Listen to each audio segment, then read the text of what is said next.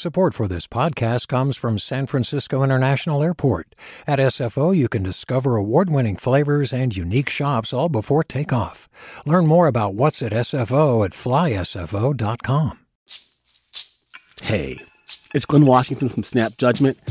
And if you love what you're hearing, and I know you love what you're hearing, please consider becoming a KQED member get special access to cool events, behind the scenes footage, and so much more. Plus, you'll sleep better at night knowing you did your part for the community you depend upon. It's in you.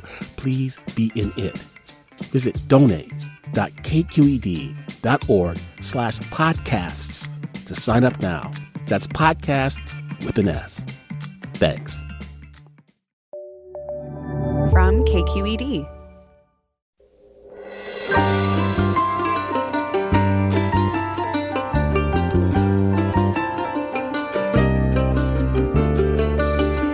From KQED Public Radio in San Francisco, I'm Mina Kim. Coming up on Forum, it's been 40 years since the CDC first reported cases of a deadly rare lung infection in five previously healthy gay men. The infection came later to be understood as a symptom of HIV AIDS, the syndrome that has now claimed more than 700,000 American lives and 30 million worldwide. We'll hear reflections from those who knew and cared for the earliest and sickest patients in an era of scarce public health information and widespread homophobia. Join us.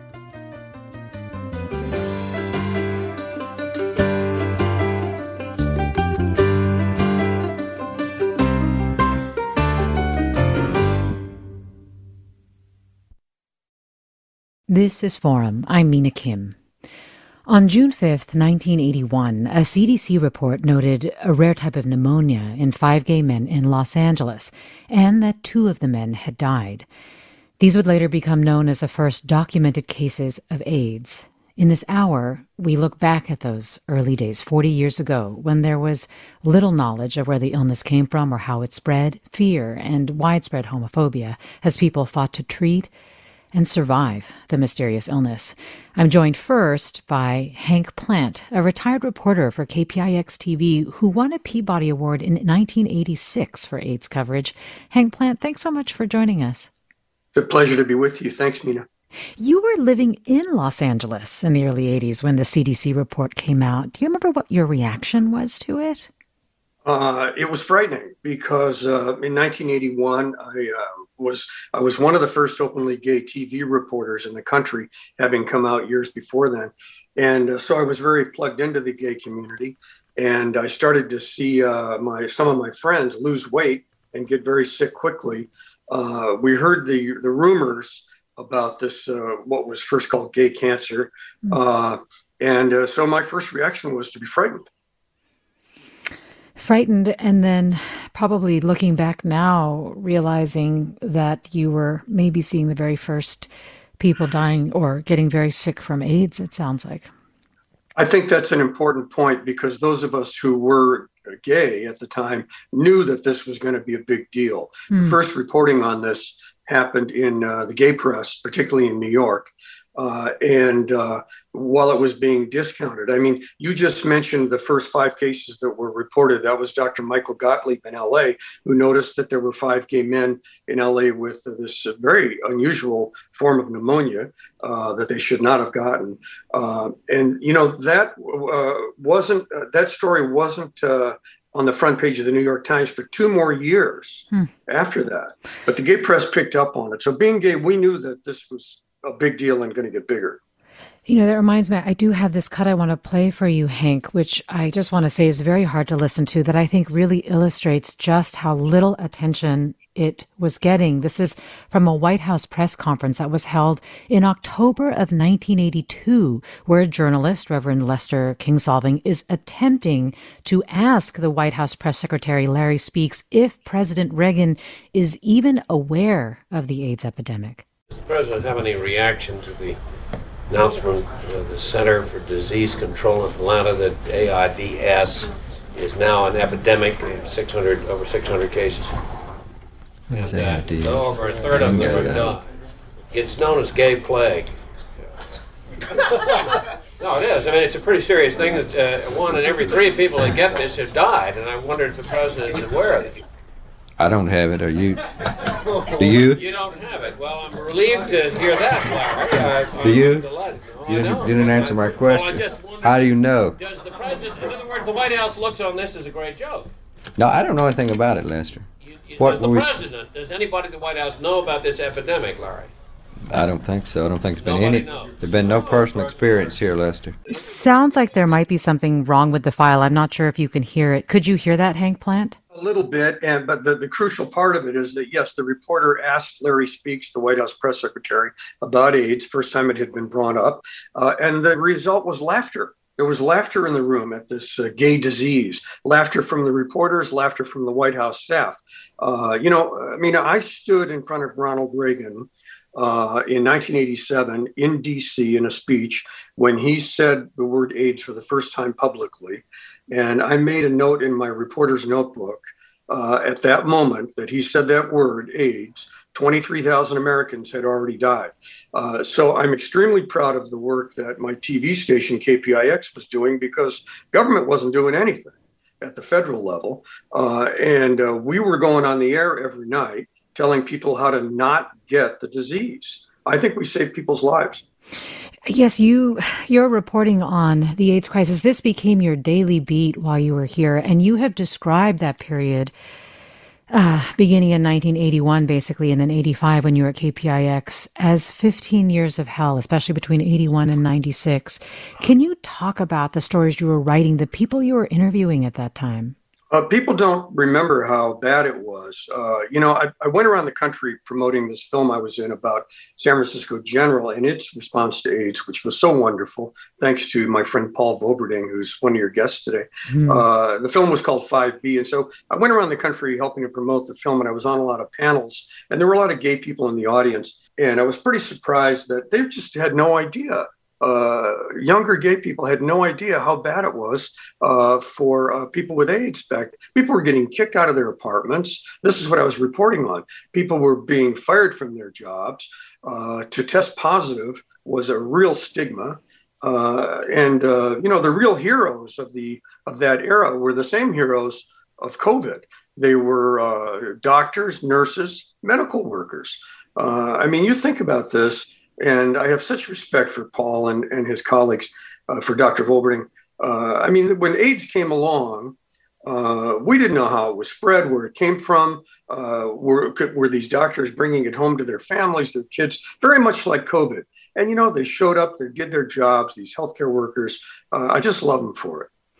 It's interesting that you're talking about these parallels between covering AIDS in the 1980s and the COVID pandemic. And as you say, some of the heroes of that time. Is there anything else before I let you go, Hank, that, that you want to talk about, felt similar to you about these two health crises? Well, uh, there are there are many differences uh, it, because in the beginning, the only people who cared about this were a few doctors like Volberding and uh, and and and gays and lesbians. Uh, the society at large didn't get worked up about AIDS. The difference now, of course, is with COVID, everybody was scared and everybody was paying is paying attention to it. Uh, so there are many, many differences. Uh, thank God we had protease inhibitors uh, in 1996. Uh, that changed treatment, and, uh, and and also we have Truvada, also known as PrEP, which is about the closest thing is that we've had to a vaccine with AIDS. So we're seeing, I think, both both ends of that pandemic, beginning and close to the end. Well, Hank Plante, I really appreciate you sharing your reflections, which really cover the whole gamut from just how different things were, also just the role of journalism at that time, and then also where we are right now and what we're learning as a result of having just gone through this pandemic and our connection to those early stories. Hank Plante, a retired reporter for KPIX TV. Thanks again. Thank you, Mina. And Hank Plante mentioned Dr. Paul Volberding, who's professor emeritus, the Department of Epidemiology and Biostatistics at UCSF. And I want to invite Dr. Volberding to join us now. Dr. Paul Volberding, are you with us? I'm with you. Thanks. Good to be back. Yes, appreciate having you on. And as Hank Plante was processing the emergence of this health crisis through this reporter's lens, he was pointing out that you were seeing some of the earliest cases here in the San Francisco Bay Area. Can you talk about um, the first people you treated, what you remember about them, about that oh, moment? Yeah. Yeah, I remember it uh, so clearly. Uh, it was my first day and literally on the job at San Francisco General Hospital as a faculty member. I just finished my training at UCSF. And on my first day on July 1st, 1981, saw the first patient with Kaposi sarcoma who was admitted to the hospital. Uh, it's a Kaposi is a cancer that usually affected only very elderly men before before this epidemic. Here, here he was a 22 year old gay man uh, who was horribly wasted away. That Hank was pointing out that you know people just don't remember anymore, and I think that's absolutely true in in the medical world as well. People just haven't seen uh, the, the devastation of this disease. Kaposi sarcoma. Did you recognize that right away? I think I may not have recognized it if it hadn't been already in his chart. Uh, it, had, it, had, been diagnosed uh, just then, and I didn't know anything about it. It's, it's, it was such a rare uh, problem, as were the infections that Mike Gottlieb and others were seeing. And, and in retrospect, we saw a few of, of these kind of constellation of patients even before the first reports, uh, but it really took the CDC pulling it together and and, and hmm. letting us know this was happening right. before we really saw it. Yeah. By the time it got there, yeah. you you realize that these patients are dying, right? You you realize Every, everyone, yeah, they all died. Every every one of our patients until you know 1996 died of this disease. Yes. How early did you realize that this was, it was called a death sentence early at that time, that, that this was a very big crisis and that it would essentially lead to, to death? Yeah, we, we learned about it uh, quickly. It felt fast at the time, nothing like COVID, where the knowledge is just skyrocketing. But uh, but it was a we learned a lot, and you know, to a person, every one of our patients who came in sick uh, died, usually within a few months, sometimes a year or so later. Uh, but there, there's no infection in humans that's more fatal than, than HIV if it's not treated. 98 plus percent of people will die if it's not treated. It's, it, and it took us a while to realize that, uh, but we, we were seeing it day to day. Because it took you a while, what were the treatment protocols at that point? well, there, there, really wasn't any treatment. Uh, we, we, we took care of the problems. It's called palliative care. We took care mm-hmm. of uh, uh, problems as they arose that were making our patients uncomfortable, but there was nothing to reverse the disease at all. Uh, and at first, we didn't even know that it was a, an infectious disease. That it took us a while to, to realize that. Then there was a lot of fear around that issue, but it, at first, it was really kind of a mystifying exciting actually as a physician new disease you don't expect to see that in your career so it sounds like really what you were doing essentially was easing suffering while you were trying to wrap your mind around what this really was. That's all we were doing. And that's that's important you know it's very important uh, to be there with our patients. I think the as hank said the 5b the inpatient ward uh, was a place where people a lot of people died and where you know that kind of hands-on care uh, was was really important for those people and their and their the people that cared for them. Well, this listener tweets. I'll never forget the day in 1992 when our beloved coworker Ed gathered us in the conference room to tell us he was going on medical leave because he had AIDS and was dying. Never could wear the clothes or shoes I had on that day ever again. Rest in peace, Edward H. Peterson. We're remembering the early days of the HIV AIDS epidemic 40 years ago, 40 years after those first reported U.S. cases. And we're talking with Dr. Paul Volberding, Professor Emeritus, the Department of Epidemiology and Biostatistics at UCSF. And you, our listeners, are with us. Please share your reflections by calling 866 733 6786. 866 733 6786. Email us, forum at kqed.org, or post your comments and reflections on Twitter or Facebook at KQED Forum. We'll have more after the break. I'm Mina Kim.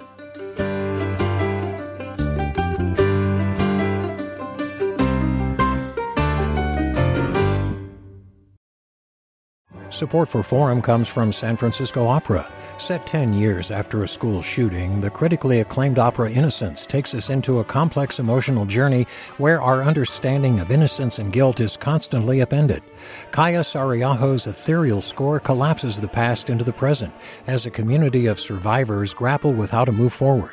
Don't miss the highly anticipated American premiere of Innocence, June 1st through 21st. Learn more at sfopera.com. You're listening to Forum. I'm Mina Kim. We're reflecting on the 40th anniversary of the first documented cases of AIDS, and you, our listeners, are sharing your reflections at 866 733 6786. You can email us forum at kqed.org or post them on Twitter or Facebook at KQED Forum. This listener writes, I was a college student, a straight woman, hanging out in Castro bars with my friends because the men were polite and charming. Then the charming young men started dying. Recently I saw a dark, tidy bruise on a friend's arm, just a normal bruise that older people often get and felt again that old jolt of shock and dread from the days of seeing Kaposi's lesions on the arms of healthy young men and knowing it meant death. We're talking with Dr. Paul Volberding, uh, Professor Emeritus of Medicine at UCSF. And also with us now is Dr. Kathleen Clanon, Medical Director at Alameda County Healthcare Services Agency, a primary care doctor treating people with HIV at Highland Hospital in Oakland. Dr. Clanon also helped start and grow a multidisciplinary HIV prevention and care program in Alameda County and has served thousands of people. Dr. Clanon, really appreciate having you on as well. Thanks for the invitation. So, can you talk about when you first started seeing some of the cases in the East Bay? Because I understand it, it started to show up more a couple of years after those early 1981 82 years. That's right. Um, probably the first cases we started to see in the East Bay were really around 1984, and then our um, epidemic peaked in uh, the early 90s.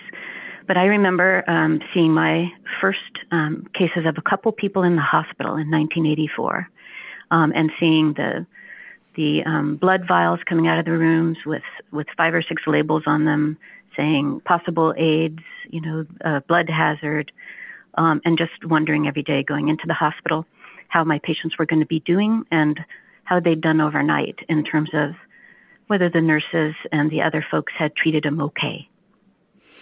And some of your patients were experiencing not just the physical impacts of the illness, but you described before rejection from family, friends.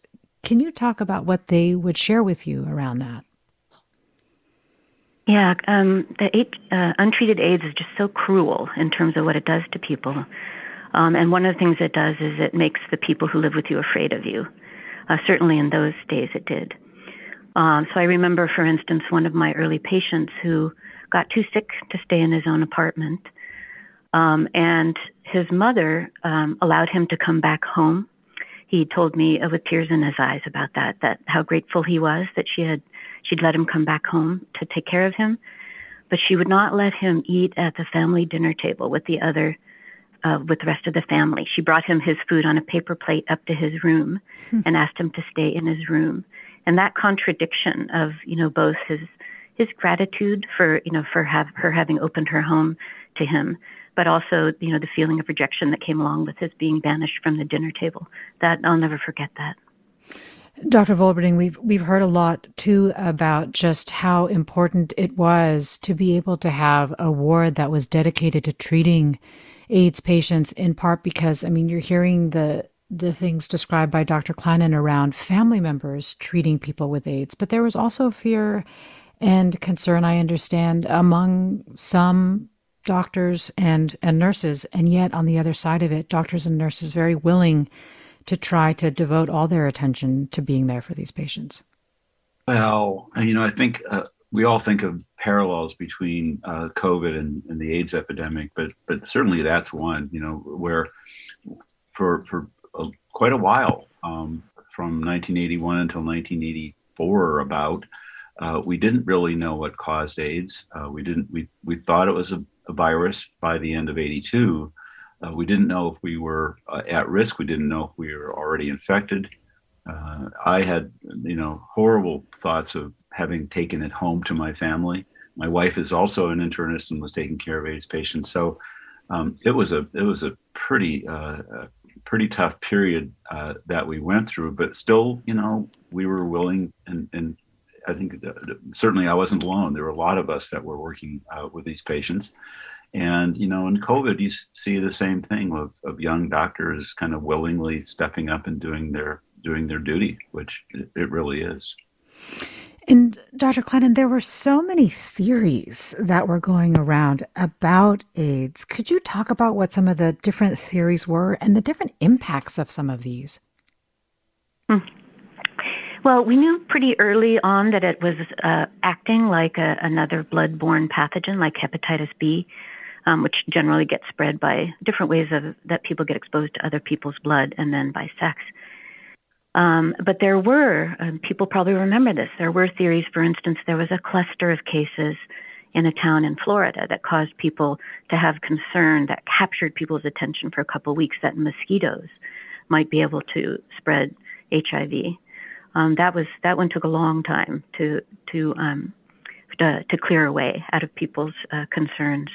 And then um, also people worried that they uh, might uh, get HIV in their dentist's office or you know as a as a result of having um, uh, procedure other kinds of procedures in the hospital.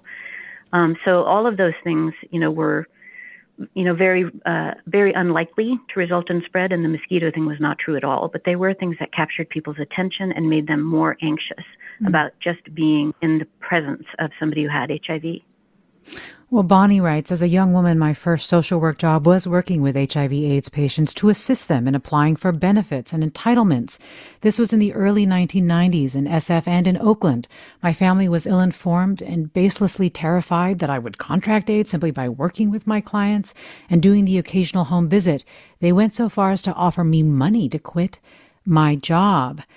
Lucy writes, Straight people, you just experienced firsthand what it was like when a government basically didn't care if you died of a disease for one year. Now, imagine everyone you know dropping like flies for eight years and the president not even mentioning your existence. That was Reagan in the 1980s. Um, Dr. Volberding, you talk about how basically the people who came in to see you died. How how did you deal with that? What would you say to patients? But I'm more interested in learning what they would say to you in response when uh, you told them.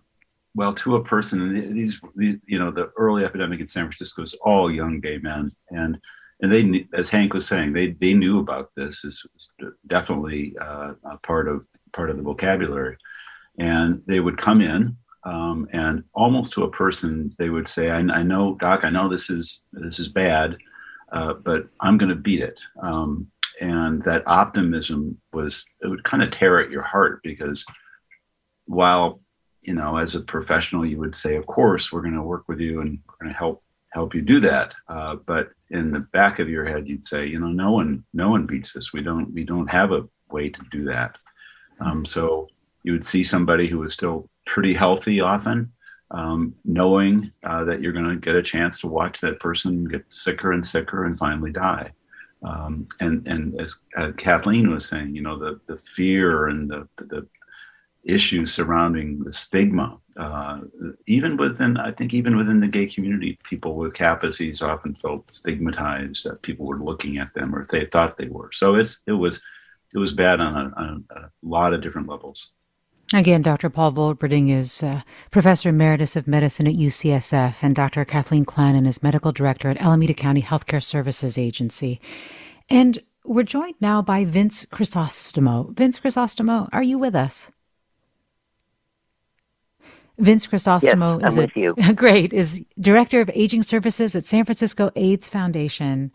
And Vince Crisostomo, I understand that you learned you were HIV positive in 19 89. Is that right?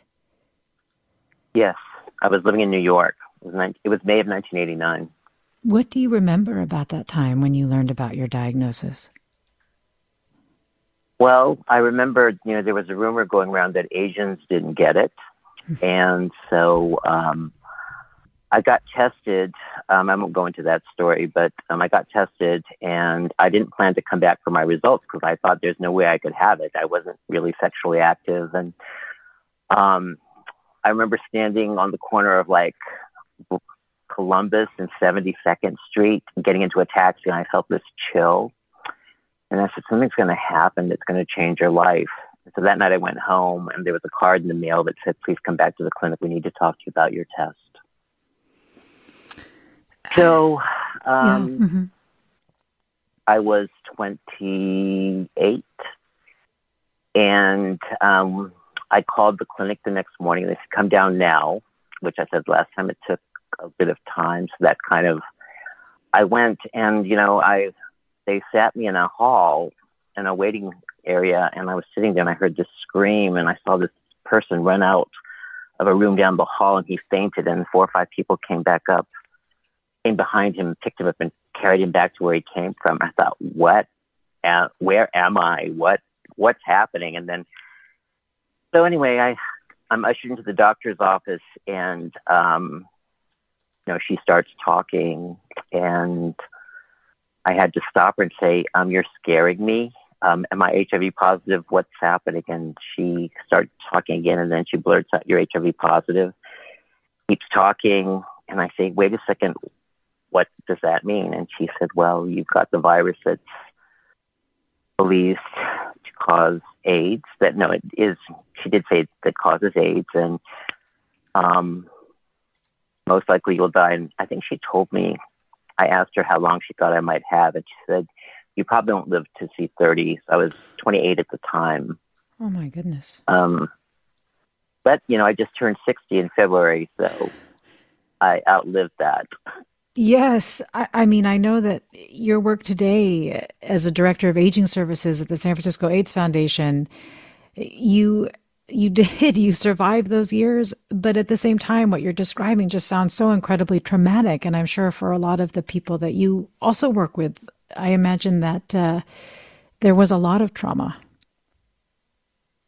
yep that is one thing that i think um, an hiv positive diagnosis i think even now today even with all the medications i still think it's a bit traumatic for people but um, yeah it's been um, a lifetime filled with trauma, but you know, I've been blessed. I've also had a lot of good happen to kind of balance all of that out. And it's such an honor to be part of this panel today.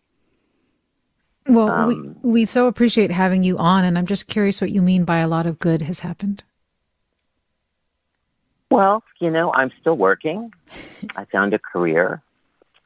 Um, I've had an ability to um, be with friends. I've had some incredible moments. I've been able to travel the world. I've been able to come back to San Francisco. Um, you know, I have, you know, COVID for me, this is my second pandemic, and for some of my 50 plus members, when they're 70s, it's their third, but it was a way to kind of reframe what has happened and just focus on my resilience. And, you know, as a person of 20, I really didn't have the foresight and you know, just recently I started planning my first trip a year from now, as opposed to like, let's just see where we are. Cause, you know, all through my adult life since I was, you know, 30, um, I never knew where I was going to be the next year. And so I always just thought, let's make the most of it. You know, I was able to travel back to Guam, where I'm from, and do HIV AIDS education and be embraced by the community. Mm. Um, I met some incredible people. Um, you know, I can't even begin to tell you the incredible people that, that have crossed my path and the incredible friends I've made. Um, One of the things that I was so struck by that you said to our producer was that you are planning to live instead of preparing to die. And I, I have wondered about when you felt like you made that transition, you know? Well, you know, at the start of the shelter in place, you know, after a few very traumatic days and this thing that I just I can't do this again. Um, I can't go through this. I can't just you know, I just it was just appalling to me that I'd have to go through this second time in my life. You know, survive one pandemic, I only think I might die in the second in a second one. And I had a a talk with someone who said, Vince, in times like these you need to make choices that are optimistic. He said, optimism brings hope where do you want to be when this is done? Because it will pass. We will emerge from this, and what is the life that you want to have? So I just use COVID as a time to reframe what has happened to me. There's been a lot of similarities. You know, like I remember going, this is before I tested positive, but going to St. Vincent's in New York and seeing all these bodies on gurneys lying in the hallways. Um, when COVID first started, hearing and see, you know seeing some of the images of that happening was really traumatizing. But I said, but that, you know, what's going to be different this time? How can I make a different choice? Mm. And so that's what I've tried to do. Instead of, you know, giving up hope, I've tried to breed hope or cultivate hope. Mm. I don't know if that makes sense. It makes a lot of sense. Let me go to some callers. I'll bring Allison from Redwood City in. Hi, Allison. Thanks for calling. Hi. I was working for a big auction house at the time, um, well, the 85, 86. So the disease had existed, but it wasn't quite as widely publicized. And I remember it hitting Time magazine. I was working for a big auction house. My roommates were working in the arts at a theater company, at a large restaurant and caterer. So we had lots of coworkers that were gay. People were dying right and left. And then my mother got cancer, and I had to move back to Chicago, where it wasn't anywhere near as everywhere. And I just remember the Castro shutting down, all the marvelous restaurants shutting down, how afraid everyone was. And I had to have a corneal transplant a few years later. Came back because my doctor was at Mount Zion. And they told me that the cornea I was going to get had AIDS. And before that, blood, you know, it was blood and body fluids, right? And corneas don't have um, a blood supply. So I was like, how could that happen? And I just remember just how frightening it was and how people wouldn't touch anyone. And I remember Lady Di in a hospital going in and hugging people and how important that was for the movement and how Liz Taylor uh, fought for people with AIDS in Hollywood. That was gigantic. Mm. And so it was just, people forgotten how incredibly frightening it was and how it narrowed the beautiful openness of San Francisco and the welcoming. You know, it was so scary. Well, Allison, appreciate you sharing your remembrance. Difficult. It still affects you. I can hear that. Let me go next to Kelly in Oakland. Hi, Kelly. What would you like to share? Uh, yes, I just wanted to share a reminder, a little story. My mother was a nurse for 40 years in San Francisco. She lived in San Francisco, and when the AIDS crisis hit, I remember coming to talk with her, go to lunch one day, and she said, "I said, Mom, how are you doing?" I read the Chronicle, this new strange disease, Kaposi sarcoma. And she said, Yes, one of my fellow nurses um, has it and was showing it to some of the nurses last week, and he doesn't know what it is. And then, of course, she took a leave. But then my mom went full on to take care. It was then Ralph K. Davies, which is now CPMC in the Castro. They had a big award. And mom just worked tirelessly as a nurse, just like they did with COVID. And mm. I just hmm. want to give a shout out to the nurses that did the bedside care because yes. it was a very dangerous uh, disease at that time. Very, not dangerous, but brutal for the patients. And my mom would express that, come home and say how hard it was. And but the one takeaway that was so beautiful for her and for us is that she said, "I've never seen such tender, loving care by the partners." That they took such beautiful care at the bedside. Let me do this. Let me help they wanted to be a part of giving care and love to their partners. And she always remarked about how beautiful that was. So shout out to the nurses that did the day to day care and bathing and gave the meds to these poor men that were suffering. Thank you. Well, Kelly, thank you. And, and yes, shout out to the nurses. We're getting your reflections on the AIDS epidemic's early days, 40 years from the first reported cases by the U.S.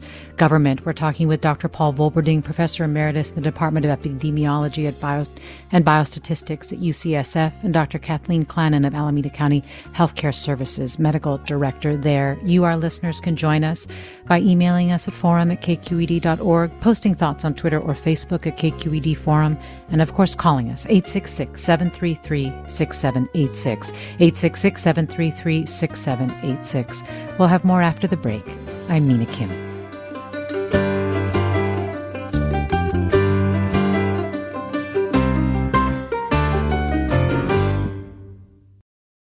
We've all got those parts of our house where the internet just won't go. Well, if you had wall to wall Wi Fi from Xfinity, you could worry less about dead spots. Because with wall to wall Wi Fi from Xfinity, you get fast speeds, reliable connection in every room, and power for all of your devices, even when everyone's online. That's wall to wall Wi Fi only with Xfinity. Restrictions apply, not available in all areas, actual speeds vary. Welcome back to Forum. I'm Mina Kim. We're talking about the early days of the HIV AIDS epidemic, 40 years after the first reported U.S. cases in Los Angeles.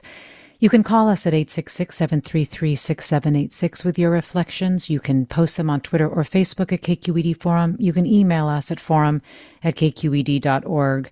And Julie writes, I was in Little Rock, Arkansas in the early 90s getting my master's degree. My sister and I were looking for ways to get involved in the community through our church and joined a group called RAIN.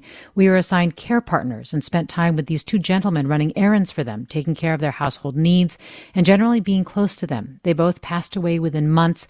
The experience broke my heart, but the community that rallied around the care partners was so strong and caring and loving. So much unnecessary loss.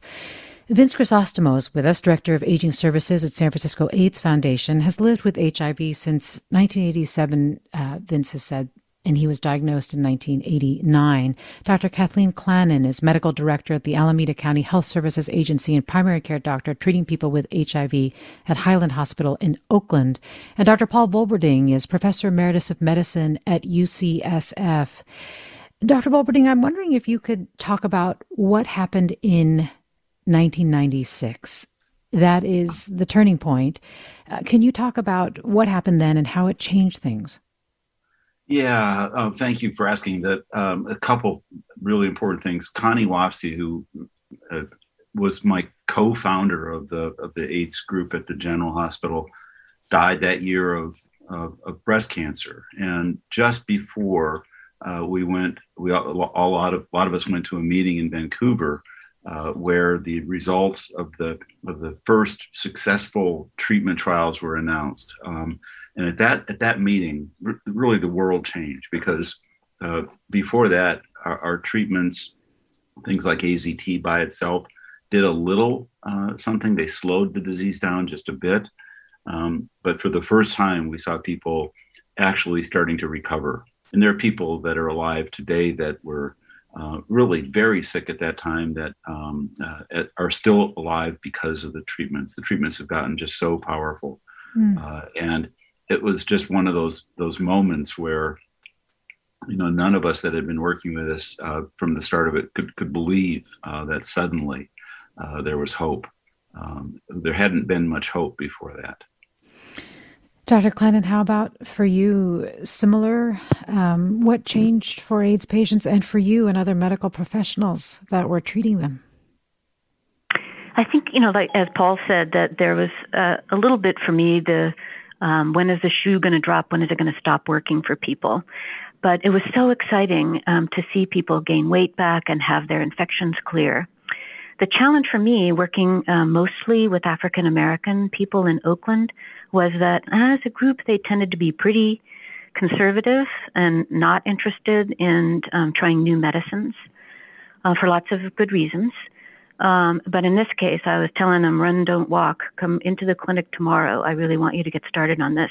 But it took a lot of convincing um, and uh, working with people around their fears um, about being on a new medicine to really get them um, get them on the drugs and be able to have them see how it made them feel so much better. Vince Crisostomo, I want to know what that was like for you. Well, you know, I was one of those people who was hard to convince. Um, you know, I believed in alternative therapies and um, the power of um, Louise Hay, things that.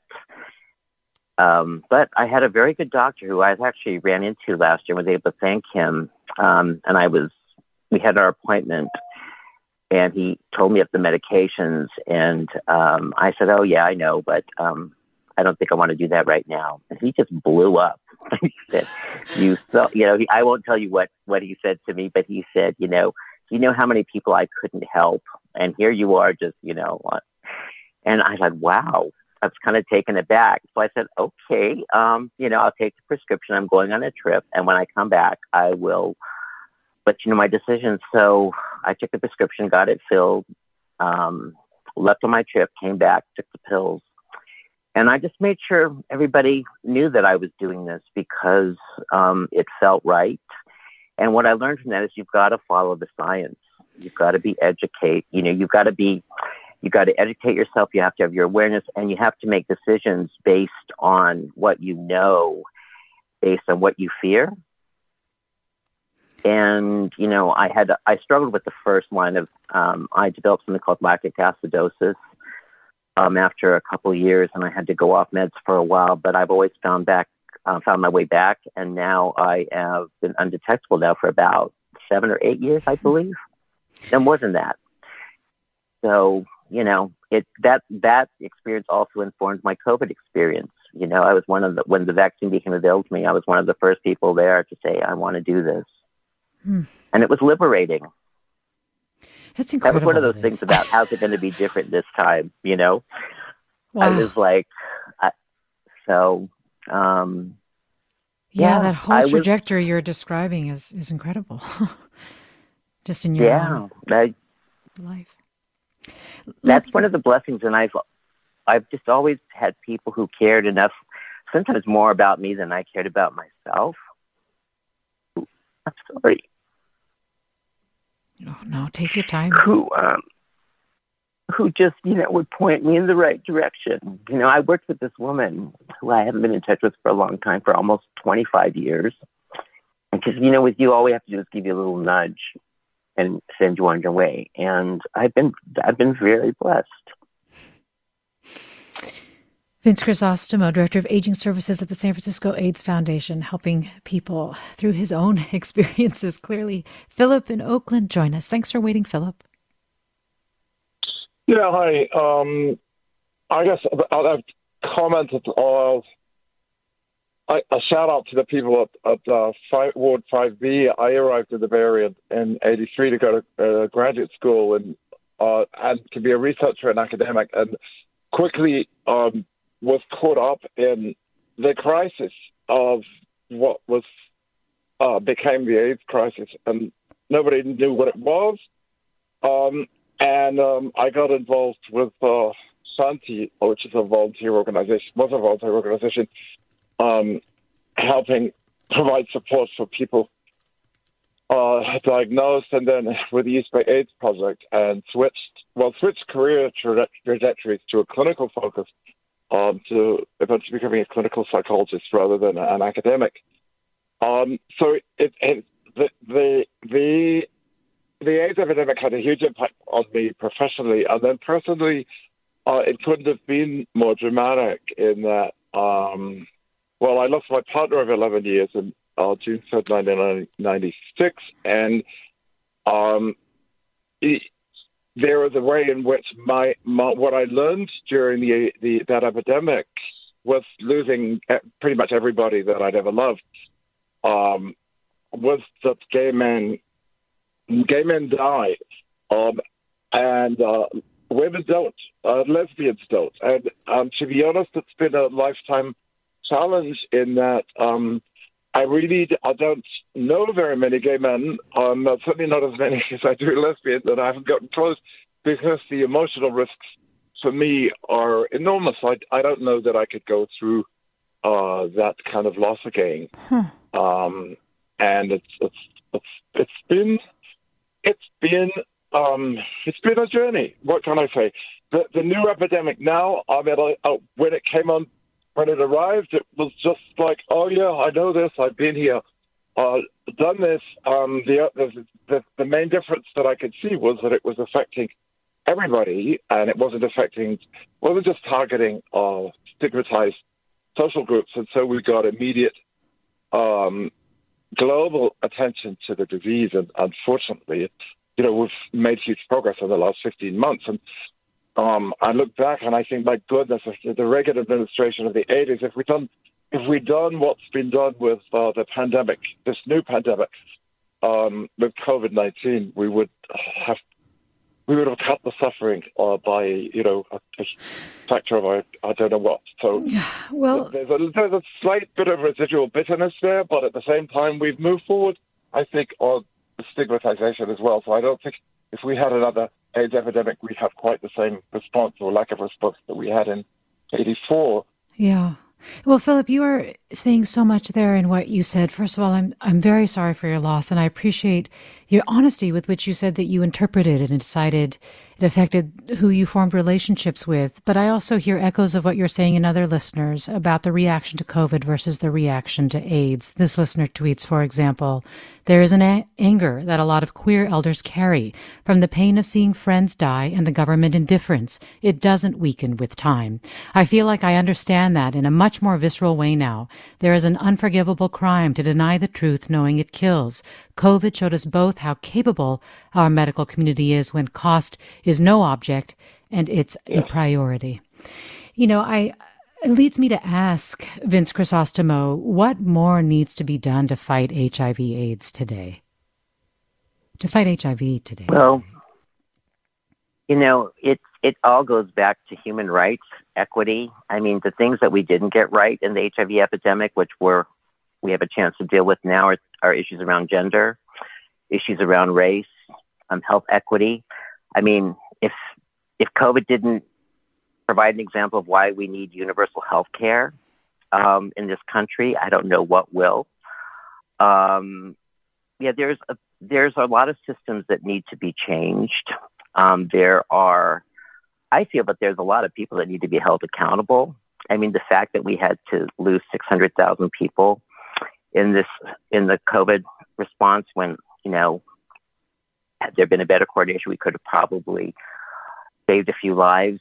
Um, there's there's so many things that need to happen, and um, you know, I know that I will be spending the rest of my life probably working to try to um, write that, um, using that thing of what did I do the last time this happened, and what am I going to do this, differently this time. But um, yeah, I mean, there's just so much. I mean, and right now we're going through a period, you know, with the last election where it seems like if you could take it literally, 50% of this country doesn't care about the other 50%. I don't think that's true, but that's what it looks like. And um, that's yeah. really daunting. Well, Dr. Clanon, we're still hearing about how particularly black men in the South, for example, continue to die of the disease in hugely disproportionate rates. We still have an estimated 1.2 million people in the U.S. as of 2018 with HIV. I mean, we also are hearing we KQED just did a piece about the disproportionate impact on transgender people as well. I mean, can you talk about what more needs to be done in your view as well to fight HIV, since you are also still working to fight this every day? Yes. Yes, in fact, I'm in the clinic right now. Um, yeah. So uh, I think I think there are a couple of things. The, it is true that um, HIV right now is people who are getting HIV right now tend to be young um, black uh, and brown men and women, um, and uh, uh, you know people who are still in stigmatized groups. Um, in Oakland, one of the things we're working on is trying to make sure that people have housing because a series of things happen when you lose your housing and are living outside or in unstable housing that make it harder for people to take their medicines. So looking at, you know, how do we actually invest in people's lives so that they can invest in themselves by taking the medications every day? I think that's really the direction we need to go. And it's also part, you know, it's part of the larger movement toward health equity and understanding the way that, that uh, systemic racism pushes people away from clinics and doctors and from um, from really being able to you know to benefit from the advances that have, that have happened. Well, we're hearing quite a bit from listeners that I want to um, share and remind listeners that you're listening to Forum. I'm Mina Kim. Quite a few shout outs here. Greg writes, a special shout out to the millions of lesbians who took care of their brothers who were suffering from AIDS. These tireless women volunteered at many service organizations in SF, at Shanti, and the AIDS Foundation. They cared for AIDS patients with love and compassion as nurses, nonprofit employees, and friends. They lessened the pain for untold numbers of gay men. A listener tweets, My mom was a hero in the AIDS crisis just by being a mom to these young, dying men. She fed them, helped move them to new homes, and loved them. She was a great mom and also very active with the Quilt Project. And Michael writes, I'm a 60 year old straight man who grew up in San Francisco. In 1989, my ex wife, who also grew up in San Francisco, realized we had been to 43 funerals, and it was only August. We stopped going, not because we didn't care, but because the burden of grief just became too much to cope with. The pandemic has made me reflect on that experience and just how shattering it was. Let me go to Lori in Oakland. Hi, Lori. Thanks for waiting. Hi, Lori. Are you there? Very poignant um, uh, show for me. My brother-in-law was diagnosed in '86, the same day his dad was diagnosed with cancer, and his parents did not know that he was gay. We, the siblings, knew, but his parents did not. And he said, You have to tell mom and dad, I can't tell them. Mm. And it was so hard um, because his dad said, Well, yeah, you know, I kind of thought he might be gay. And his mom said, I never knew. And then after Frank died, my husband went to church with his mom um, just to support her. And he walked in, and the priest was giving a sermon on how bad gay people were, and he walked out. And she said to him, you know, an hour later, I wish I could have walked out. And I'm just so grateful that the world has changed so much that people, LGBT community, is able to be the LGBT community. I know it's not perfect, but it's so much better. And it was, in some ways, wonderful but many ways heartbreaking to see how his mom Mary became friends with his friends after he died and joined PFLAG and worked on the quilt project. But Frank never knew it. What he knew was that his parents were embarrassed of him or he couldn't tell them. Could you give us one sentence that describes Frank? What was Frank like? Makes me cry. He was um, immaculate. He was uh, per, he he would like put on a Christmas tree like each um, strand of tinsel. You couldn't possibly throw it on. He was just he was just a lovely human who was so kind. When he was sick, um, really sick, my grandpa was also sick, and he called me up to tell me how sorry he was. And then his mom was in Tahoe with us when he was really sick, and I said, we talked to him and he was sort of out of it. And I said, Mary, you should, we can't be here. We need to be with Frank. and he went home and he, he ended up going back to Salem to be with his mom and was there one day before he died because his brother was going to get married two or three days later. And he didn't want his mom to have to decide, hmm. but he wanted to be with his mom and his dad had died before. well, it's just so great. It's not quite that way anymore. Lori, so thank you. LGBT. Thank you so much for telling us about Frank.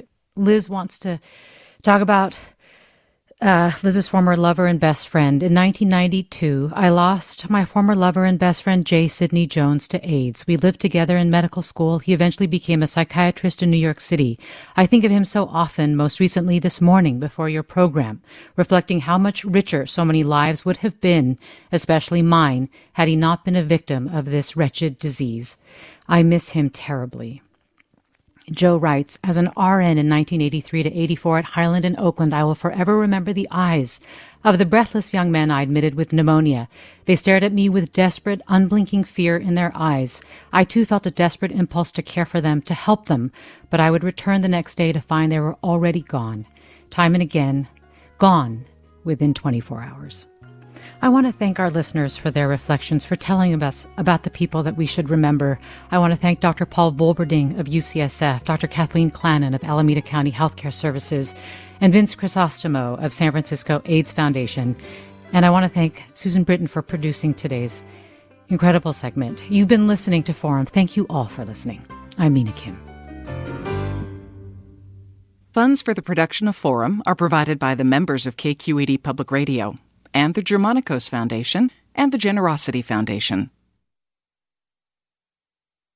Support for Forum comes from San Francisco Opera. Set 10 years after a school shooting, the critically acclaimed opera Innocence takes us into a complex emotional journey where our understanding of innocence and guilt is constantly upended.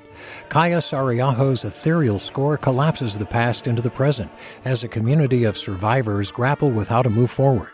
Don't miss the highly anticipated American premiere of Innocence, June 1st through 21st. Learn more at sfopera.com. We've all got those parts of our house where the internet just won't go. Well, if you had wall to wall Wi Fi from Xfinity, you could worry less about dead spots. Because with wall to wall Wi Fi from Xfinity, you get fast speeds, reliable connection in every room, and power for all of your devices, even when everyone's online. That's wall to wall Wi Fi only with Xfinity. Restrictions apply, not available in all areas, actual speeds vary. All over the country, We need to improve reading in Wisconsin. schools are changing the way they teach reading. I'm calling for a renewed focus on literacy. We have gotten this wrong in New York and all across the nation. And it's happening because of a podcast. I think your podcast has changed my life. And I'm going to share this podcast with everyone I meet. Sold a Story investigates how teaching kids to read went wrong. New episodes of Sold a Story are available now.